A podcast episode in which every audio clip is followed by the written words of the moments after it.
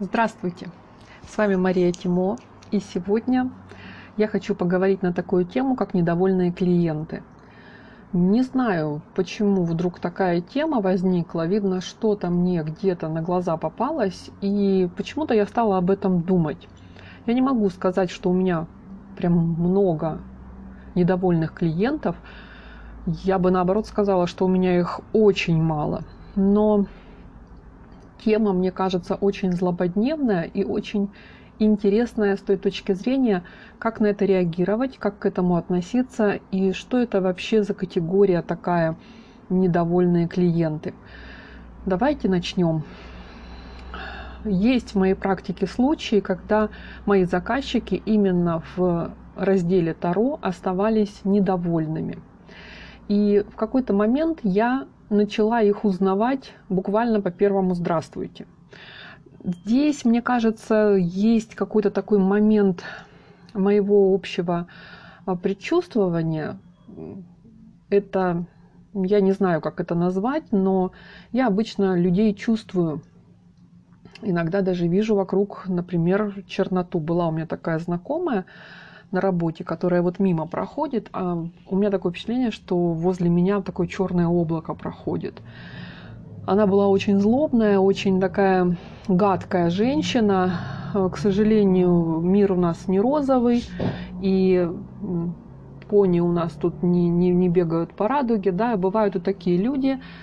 И она, в общем-то, терроризировала весь отдел. И вот эту черноту я чувствовала. Э, я не знаю, кожей, да.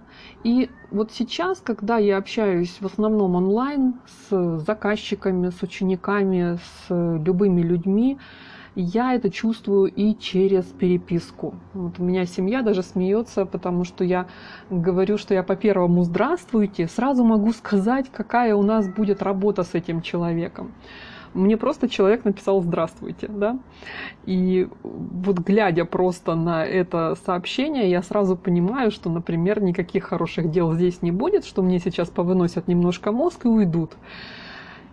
Бывает так, что я наоборот чувствую, что вот э, здесь что-то хорошее меня ждет.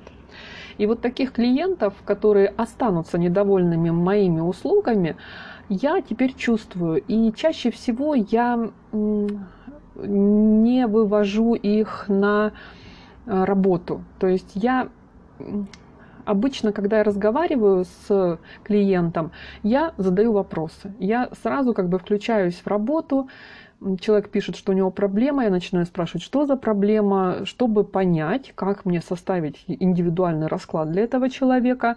И это уже есть работа. Вот, кстати, работа таролога, она не складывается только из того, что я в аудиозапись присылаю, да. Как-то у меня спросили, что вот у меня аудиозапись там 40 минут, а почему а, так дорого и почему так долго. Но работа, она начинается с момента первого «здравствуйте». Да? Мы разбираем ситуацию, мы выясняем, что конкретно человек хочет узнать, я составляю вопросы, исходя из этой информации, отсылаю человеку, он ее смотрит, корректирует, добавляет какие-то свои вопросы конкретные или какие-то убирает из того, что я предложила. Это уже работа, это уже я работаю, уже вот за это я и беру деньги, да, хотя кажется, что просто разговариваем. И потом, когда я делаю расклад, я же его сначала анализирую, да, я подключаюсь к тонкому миру, я настраиваюсь, я получаю эту информацию. И я не сразу начинаю говорить. То есть это не выглядит так, что я открыла карту и сразу вам выдаю вот такую прекрасную длинную интерпретацию, подробную, четкую. Нет, я смотрю на расклад, я его как бы проживаю, я его складываю в историю, да, я всю эту информацию, которая ко мне в этот момент идет, я ее упорядочиваю и привожу в человеческий вид. Потому что информация идет образами, она не идет словами, она не идет мне вот таким текстом. И только потом я включаю диктофон и начинаю работать. Да? И поэтому вот э, и длительность большая, да, и стоимость соответствующая. И иногда вот такие недовольные клиенты, они считают, что Если они получили там 30-40 минут интерпретации, то это слишком дорого. Это первая категория, слишком дорого. Я тоже это понимаю, и когда человек у меня спрашивает в начале разговора стоимость, а эту стоимость я не могу ему назвать, пока мы не проработаем расклад, то я здесь уже чувствую, что вопрос в деньгах, он очень важный, и человеку может быть дорого. А что значит дорого? Это касается вообще всех, не только клиентов на Таро, вообще всех по жизни. Дорого – это когда вы считаете, что стоимость вещи, услуги, какой-то работы, она не соответствует тому, что вы получаете. Да? Вот вы смотрите на платье в магазине и говорите, какое дорогое. В вашем понимании оно столько не стоит. Да? И вы не готовы эту сумму платить. Но зайдя в соседний магазин, вы увидите платье по этой же цене и скажете, боже мой, какое прекрасное платье, я его беру немедленно, не раздумывая. То есть дело здесь не в цифре, да, а в соответствии. И вот очень часто такой недовольный клиент в плане цены, он именно не видит всей работы, он не видит, сколько уходит сил.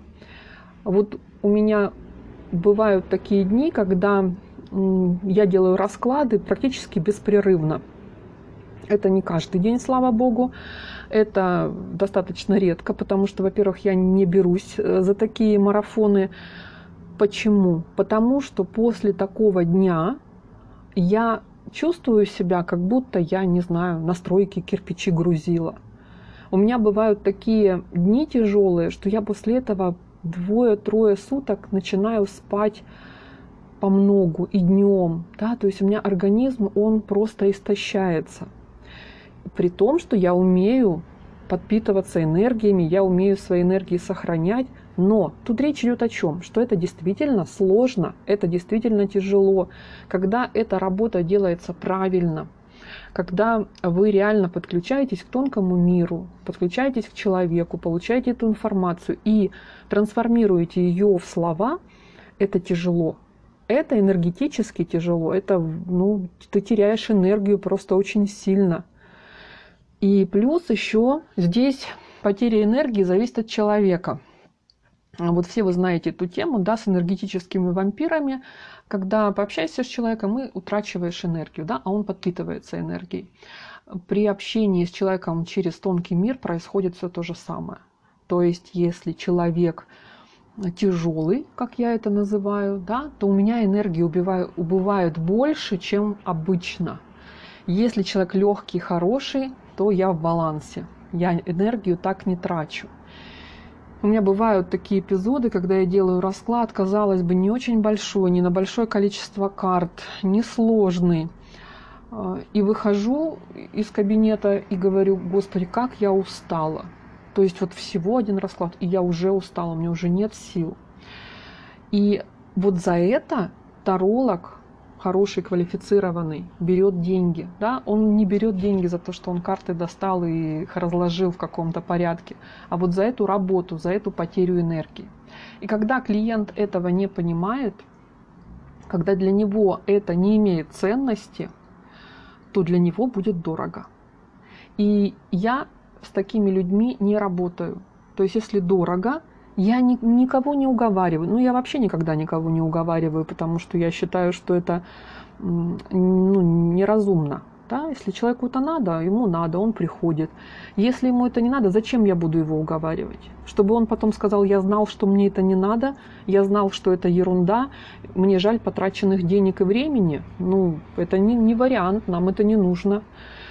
Поэтому, если человек мне после озвучивания цены, а вот такой клиент, который зациклен на стоимости, и он про нее спрашивает в первую очередь, я обычно пишу, знаете, как разброс. Я спрашиваю, о чем будет расклад, он озвучивает тему, и я ему пишу, что такой расклад будет стоить от и до.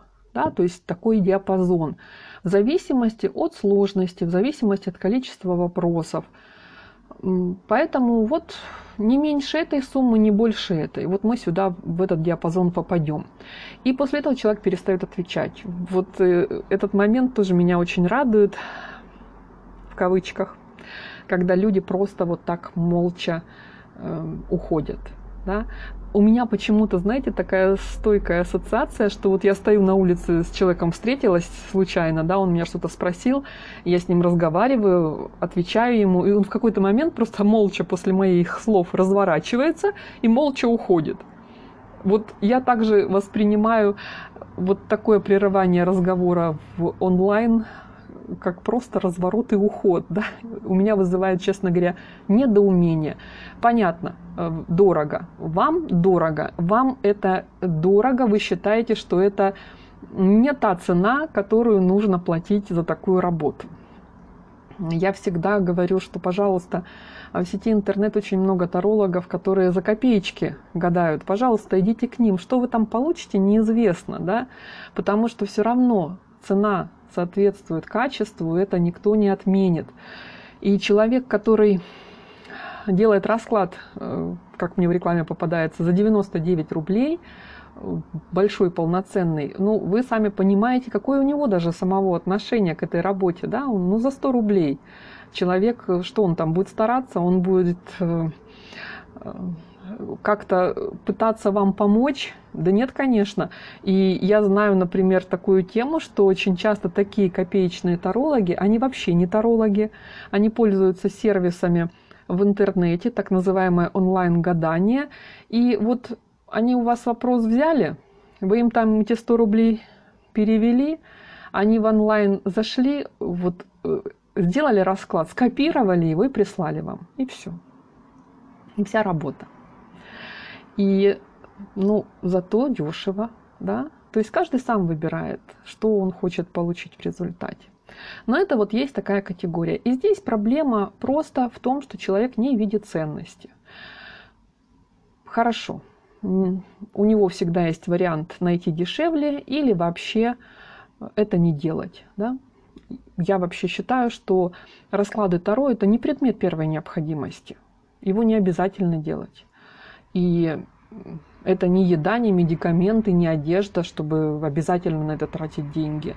Если у вас денег нет, если вы считаете, что это какие-то большие деньги, то и не надо этого делать. Да? Прекрасно можно и без этого жить. И многие живут и ничего не теряют, скажем так. А второй недовольный клиент – это э, клиент, который недоволен, собственно, результатом. Результатом интерпретации. Здесь у нас будут два подраздела, две подкатегории. Первый – это человек, который пришел, чтобы ему подтвердили то, что он думает, то, что он хочет. То есть человек, который ожидает услышать то, что ему нужно – Такие клиенты очень часто говорят, мне не нравится результат, давайте перегадаем. Вот это просто чудесное, прекрасное, давайте перегадаем, оно меня всегда очень радует, потому что на самом деле, как э, все это выглядит? Наша жизнь, она непрерывная река. И мы находимся в настоящем именно благодаря тому, как мы прожили свое прошлое. И ближайшее наше будущее, оно тоже уже сформировано. Оно уже созрело благодаря нашему прошлому и нашему настоящему. Вот если я сейчас, например, вместо того, чтобы закончить запись и заняться следующими делами, я встану, возьму документы, деньги, поеду на вокзал и куплю билет на первый попавшийся поезд и уеду в неизвестном направлении без обратного адреса.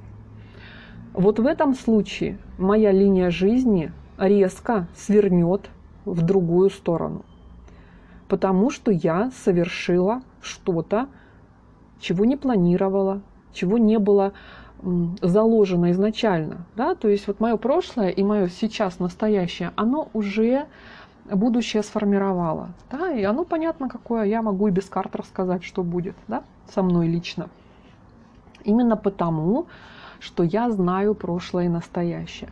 Но если человек вот так решительно э, что-то меняет в своей жизни, то его линия жизни, она как бы перескакивает на другие рельсы. Да? Вот мне очень нравится это сравнение с дорогами.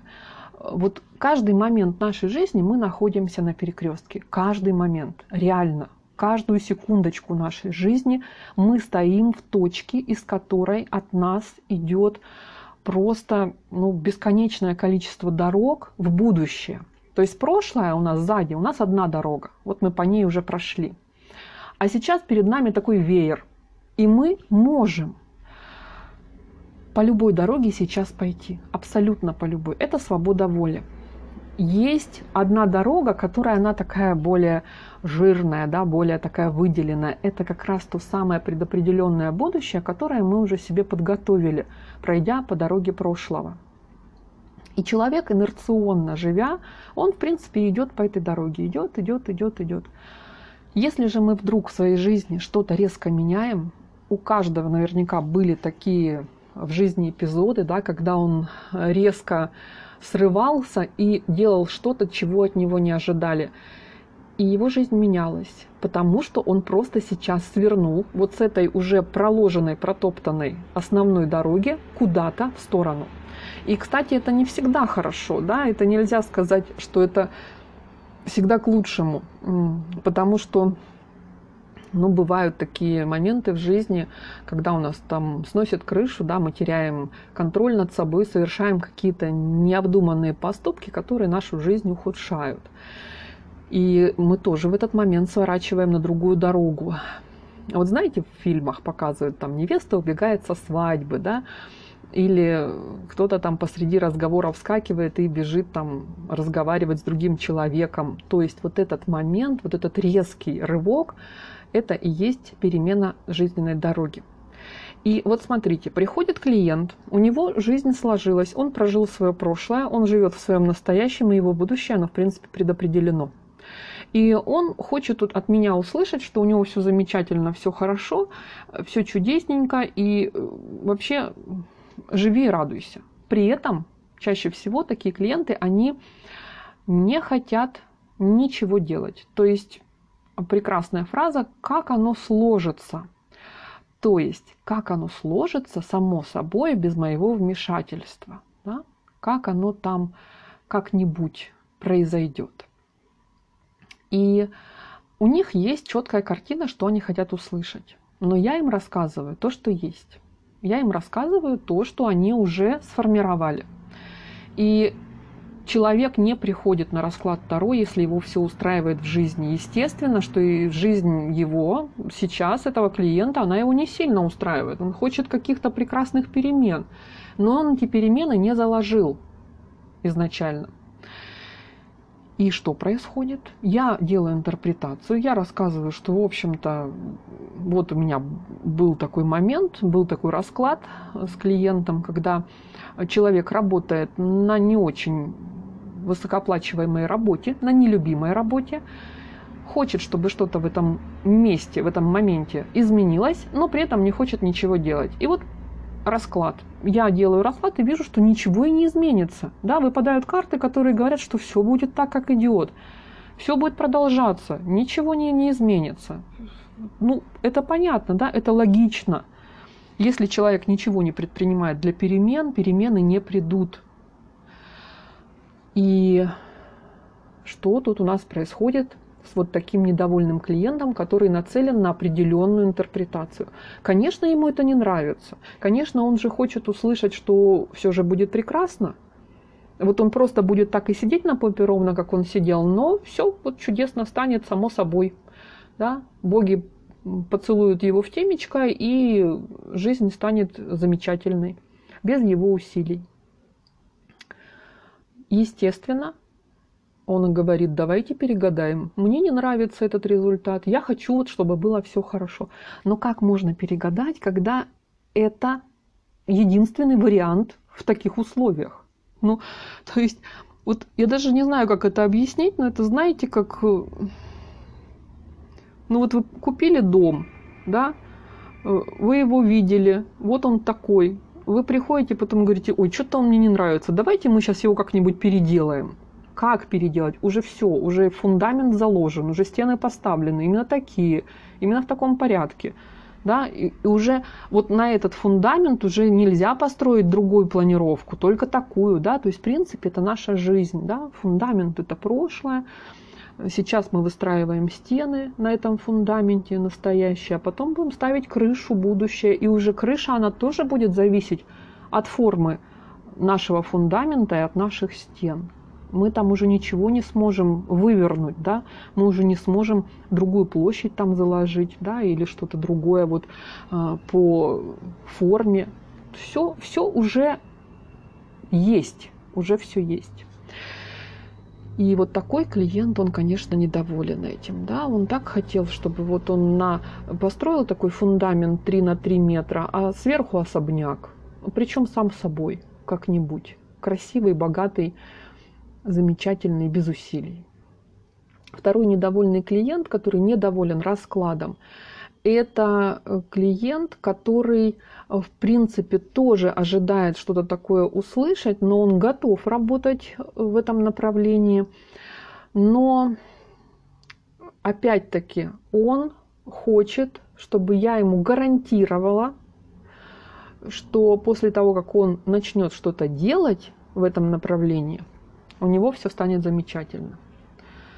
Тоже расскажу из, из практики свой эпизод. Обратилась ко мне женщина, у нее были проблемы с мужем, очень серьезные проблемы.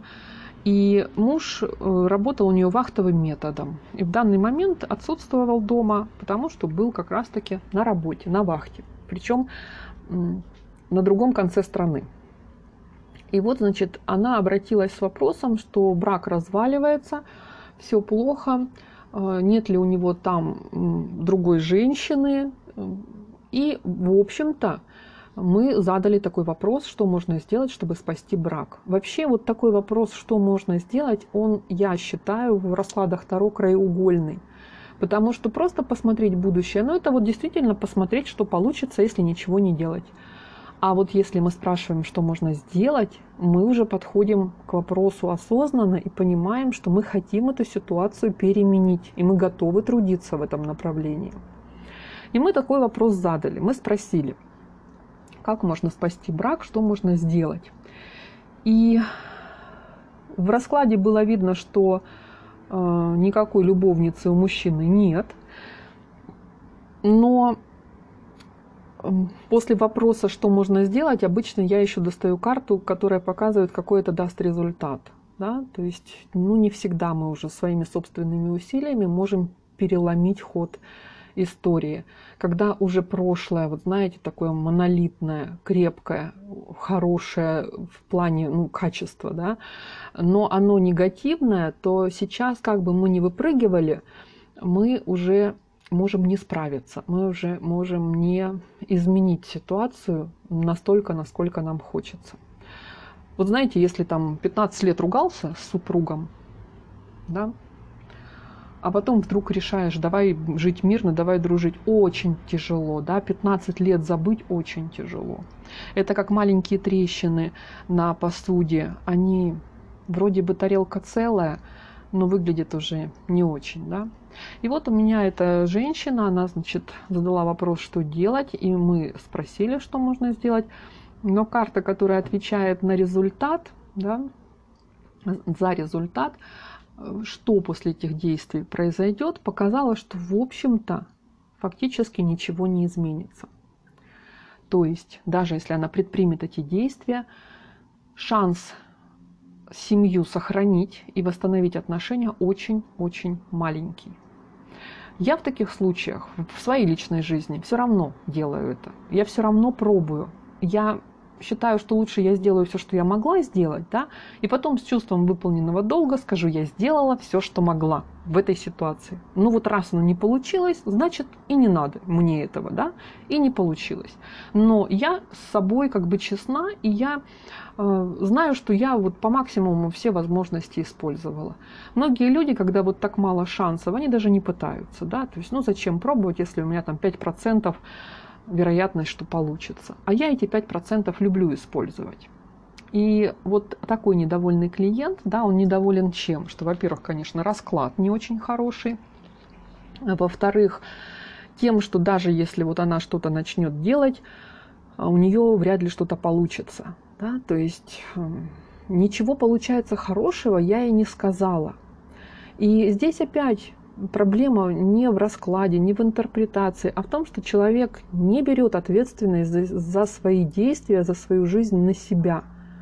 То есть она, прожив вот в браке в этом там 20 лет, она не считает, что она что-то неправильно делала. Ну вот откуда эта ситуация сложилась? Ну не на ровном же месте, да? Ну не бывает же так, что 20 лет люди живут в любви и согласии, а потом человек вдруг в какой-то прекрасный момент говорит, знаешь, я тут с тобой так хорошо жил, так чудесно, ну и хватит, давай разводиться. Ну, это не бывает так, правда? То есть все это зреет. У кого-то быстро зреет, кто-то быстро разводится, кто-то долго.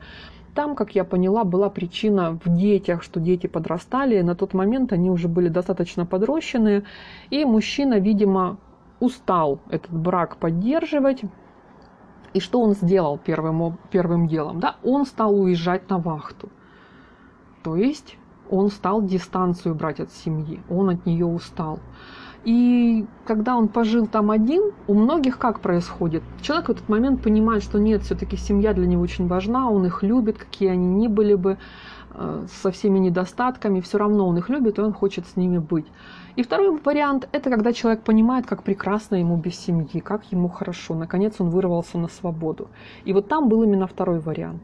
То есть там мужчина, он даже по раскладу он даже не думал о том, чтобы завести любовницу или там жениться второй раз. Это знаете как? Он уже нажился в браке, и он больше не хотел. Он был свободен, ему было от этого хорошо. Он там чувствовал себя человеком. Он не хотел обратно в брак, он не хотел обратно возвращаться. То есть почему вопрос вообще этот возник, что а мужчина там стал э, вот эту вахту продлять. Знаете как? Не возвращался домой. Он им звонил и говорил, слушайте, мне тут предложили остаться, как бы у меня отпуск, но мне предложили остаться, вот я еще заработаю. Это же здорово, да, деньги я заработаю. То есть он начал искать предлог не приезжать домой, вот в этот отпуск, а оставаться там и между работами, как бы на вторую смену. И сначала вроде бы жене это нравилось, даже лишние деньги, хорошо. Но потом она вдруг поняла, что его дома не было почти два года. Вообще. То есть он два года, он вот там жил, с вахты на вахту переходил и домой не приезжал. И не высказывал такого желания.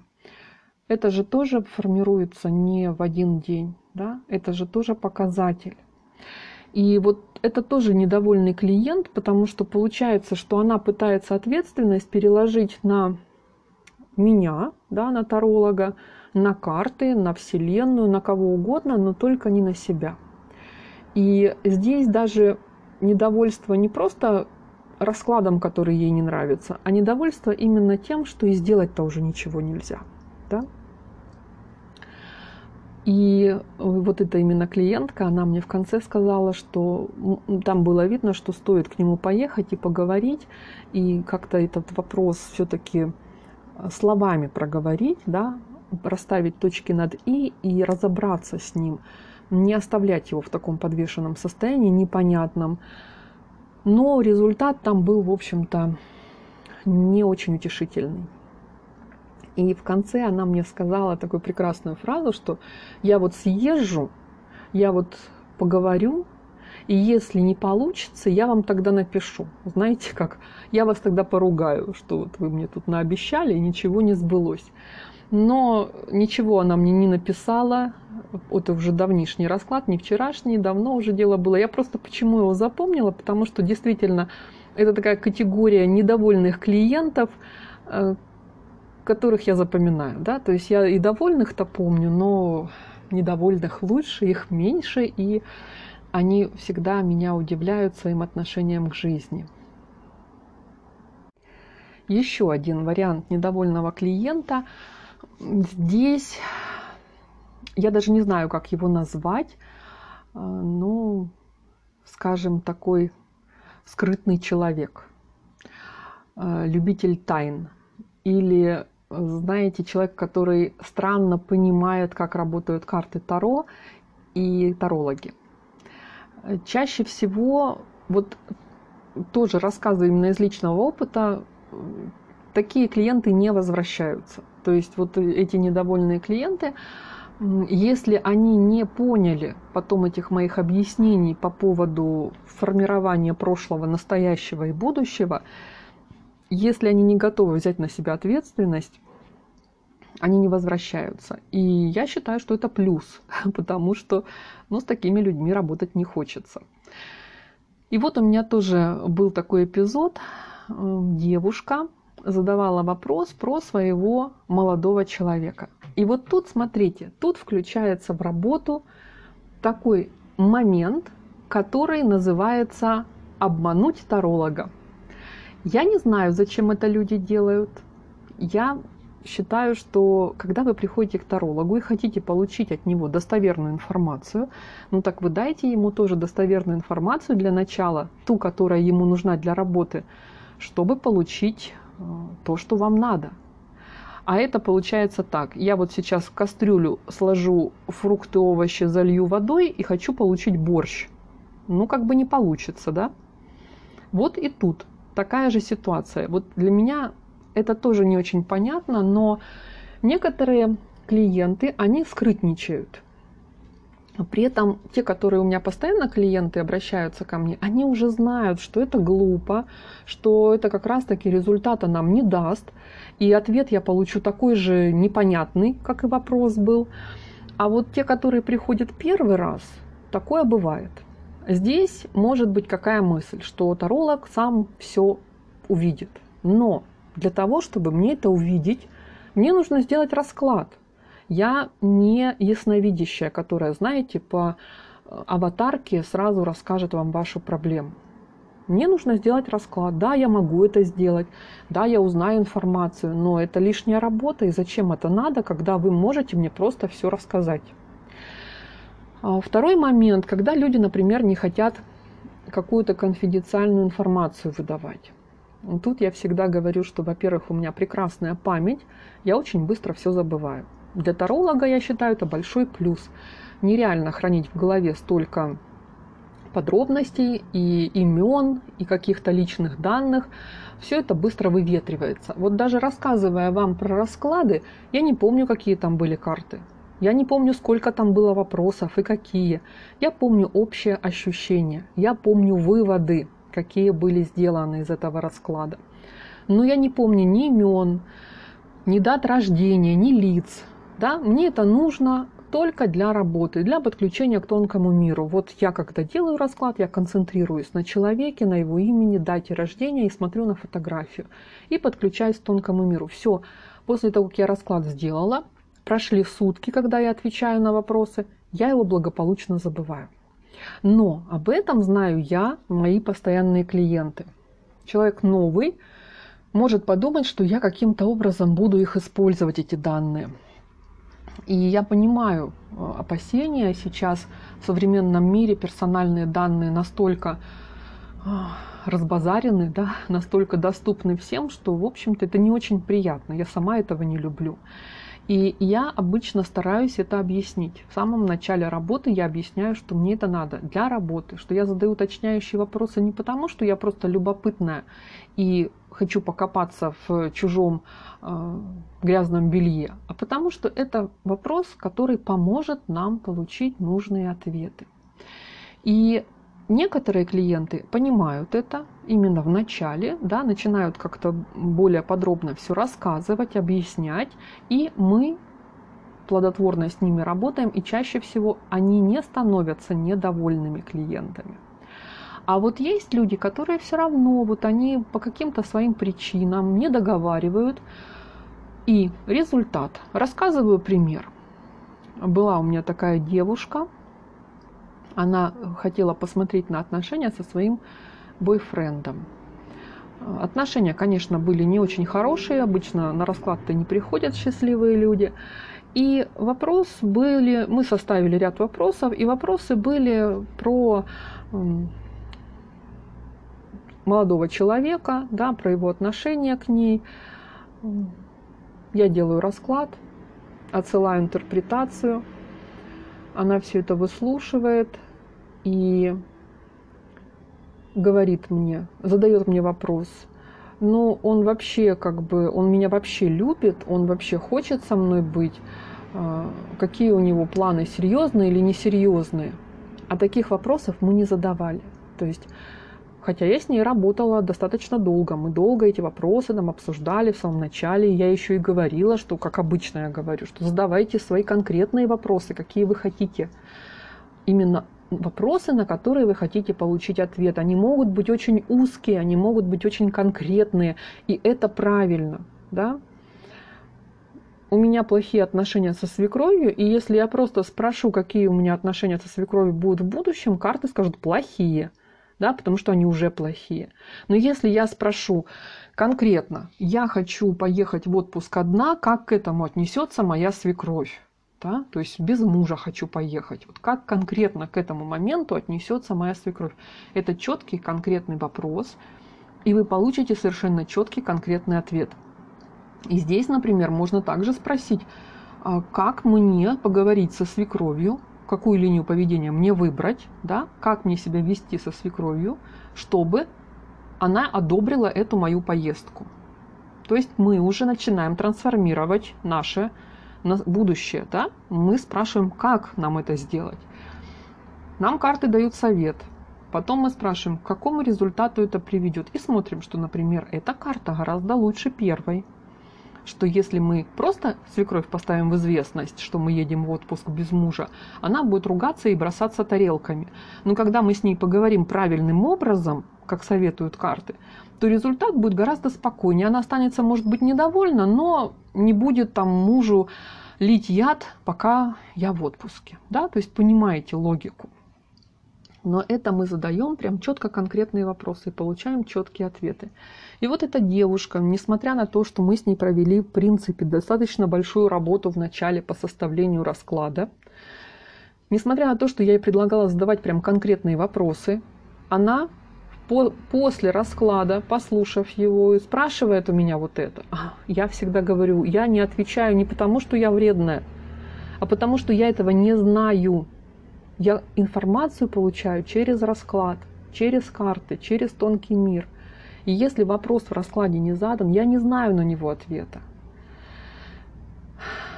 И естественно, девушка осталась недовольна раскладом. То есть получается какая ситуация? Она заплатила деньги, но ответ она не получила. Но вопрос-то и не был задан. Это знаете, вот как зайти в магазин, продуктовый, спросить, почем помидоры, а потом выйти и сказать недовольным голосом, про бананы-то мне ничего и не сказали, почем у них бананы и какого качества. Да, то есть это разные вещи. Те вопросы, которые задаются в раскладе, на них есть ответы. Те, которые в раскладе не задаются, но откуда бы на них взялись ответы, если я даже не знаю, что человек хочет про это спросить. Вот эта скрытность, вот эта непонятная позиция в самом начале, она приводит только к тому, что нет нужной информации в конце. И, соответственно, девушка осталась недовольной, и ушла навсегда. С другой стороны, иногда такие клиенты возвращаются, возвращаются уже осознав и подумав обо всем, да, и уже понимают, что тут скрытничать смысла нет. Хотя у меня есть, например, постоянные клиенты, которые совершенно спокойно выдают мне исходную информацию, но иногда приходят вот и говорят, что я не хочу говорить подробности, давайте посмотрим в общем. То есть они уже понимают, что ответы будут в общем, но им этого будет достаточно, потому что там действительно какая-то информация, которую они не хотят пока проговаривать вслух. Это тоже нормально, это тоже можно так делать. Но тут человек уже понимает, что он не узнает никакой конкретики, он понимает, что общий вопрос даст общий ответ – вот так часто у меня ведут э, мои клиенты, которые занимаются бизнесом. Да? У него есть какой-то план. Он не хочет его пока озвучивать по каким-то своим личным причинам. И мне, в общем-то, можно этого и не знать. Но при этом я не дам ему никакой конкретики. Я дам ему действительно общие вопросы. И, конечно, у нас такой расклад, он и будет общий. То есть он, например, будет спрашивать, получится ли вообще у меня это дело, да, насколько Вселенная благоволит этому, э, какие мои действия могут этому поспособствовать, да, и я все говорю в общем, потому что я не знаю предмета, о чем мы сейчас говорим. Это гораздо сложнее расклад будет, чем более конкретный он даст общие ответы, но в данный момент моему этому клиенту достаточно этих общих ответов. Часто так бывает, что проходит какое-то время, человек приходит с этим же вопросом, но уже конкретно, да, то есть он уже там как-то прозондировал все, он уже понял, что у него там вроде как все получается, и расклад ему про это говорил, что да, в общем, все получится, Вселенная благоволит, можно этим заняться, и вот он когда уже там какие-то моменты уточнил в реальности, да, он уже понимает, что теперь он хочет конкретики. Он приходит и говорит, я хочу открыть там вот такое-то дело, я хочу заниматься вот этим, вот у меня тут такой план, я боюсь, что вот, вот эти вот э, конкуренты там будут мне палки в колеса совать или там какие-нибудь службы, типа санэпидемстанция, да, или пожарники будут э, мне э, мешать. И мы уже смотрим прям конкретно, да, то есть что ждать от всех вот этих э, перечисленных людей, да, уже четко, уже мы знаем цель, уже мы понимаем, в какую сторону смотреть, расклад более конкретный, более четкий, но человек уже готов эту информацию мне выдать. А иногда вот я так расскажу, и там видно, что ну не, не зайдет это, да, дело не пойдет, ничего хорошего не будет. И человек все, он успокаивается, и все, эта личная информация, она при нем и осталась. Но тут клиент понимает, да, что незаданный вопрос, не задан, не отвеченный ответ. Если же вот так скрытничать, то результата, конечно, не будет. Вот такие вот есть у нас клиенты. Может быть, вы как клиент узнали себя в ком-то и сделаете правильные выводы и начнете работать с тарологом именно так, чтобы вам было хорошо, потому что Таролог, он, знаете, как инструмент. Он рассказал вам вашу историю, и все, на этом его работа закончилась. А вам жить с этим. Да? И мне кажется, что вот недовольный клиент, а он больше сам себе вредит вот такой позицией, а, потому что это же его жизнь, ему же ее налаживать, ему же в ней жить хорошо или плохо. И поэтому, если правильно подходить к работе с картами Таро, с тарологом, то это в первую очередь выгодно клиенту, потому что его жизнь становится лучше. И он может ее своими руками улучшить. Да? Или даже просто сделать выводы из своих ошибок. Вот понятно, что, например, уже сейчас сложно как-то, как я всегда говорю, вот мне много лет, а я хочу стать балериной. Я прихожу на расклад, и мне карты говорят, нет, балериной ты не станешь, а я говорю, ну как это?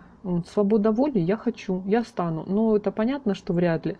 И когда у вас жизнь на сегодняшний день не очень хорошая, это значит, что вы ее такой создали. Вот за это надо взять ответственность на себя. Нужно понимать, что если вы сейчас просто в этот момент начнете жить как-то иначе, как-то иначе поступать, то через какое-то время ваше прошлое станет лучше, ваше настоящее, соответственно, станет лучше, и будущее тоже. И это будет видно в картах Таро.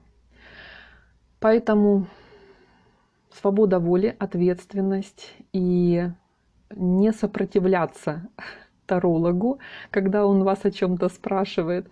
Надо понимать, что мы это делаем не из любопытства, а для работы. И работа это для клиента, для того, чтобы э, клиент остался доволен, для того, чтобы он получил ту информацию, которая ему нужна потому что нашей личной заинтересованности в раскладе нет, и это правильно, да, никакой личной заинтересованности. Мы посредники. На этом я хочу с вами попрощаться. Надеюсь, тема была интересная. Надеюсь, что вы находитесь в разделе довольных клиентов и довольных тарологов. Увидимся, услышимся в следующем подкасте. Ваша Мария Тимо.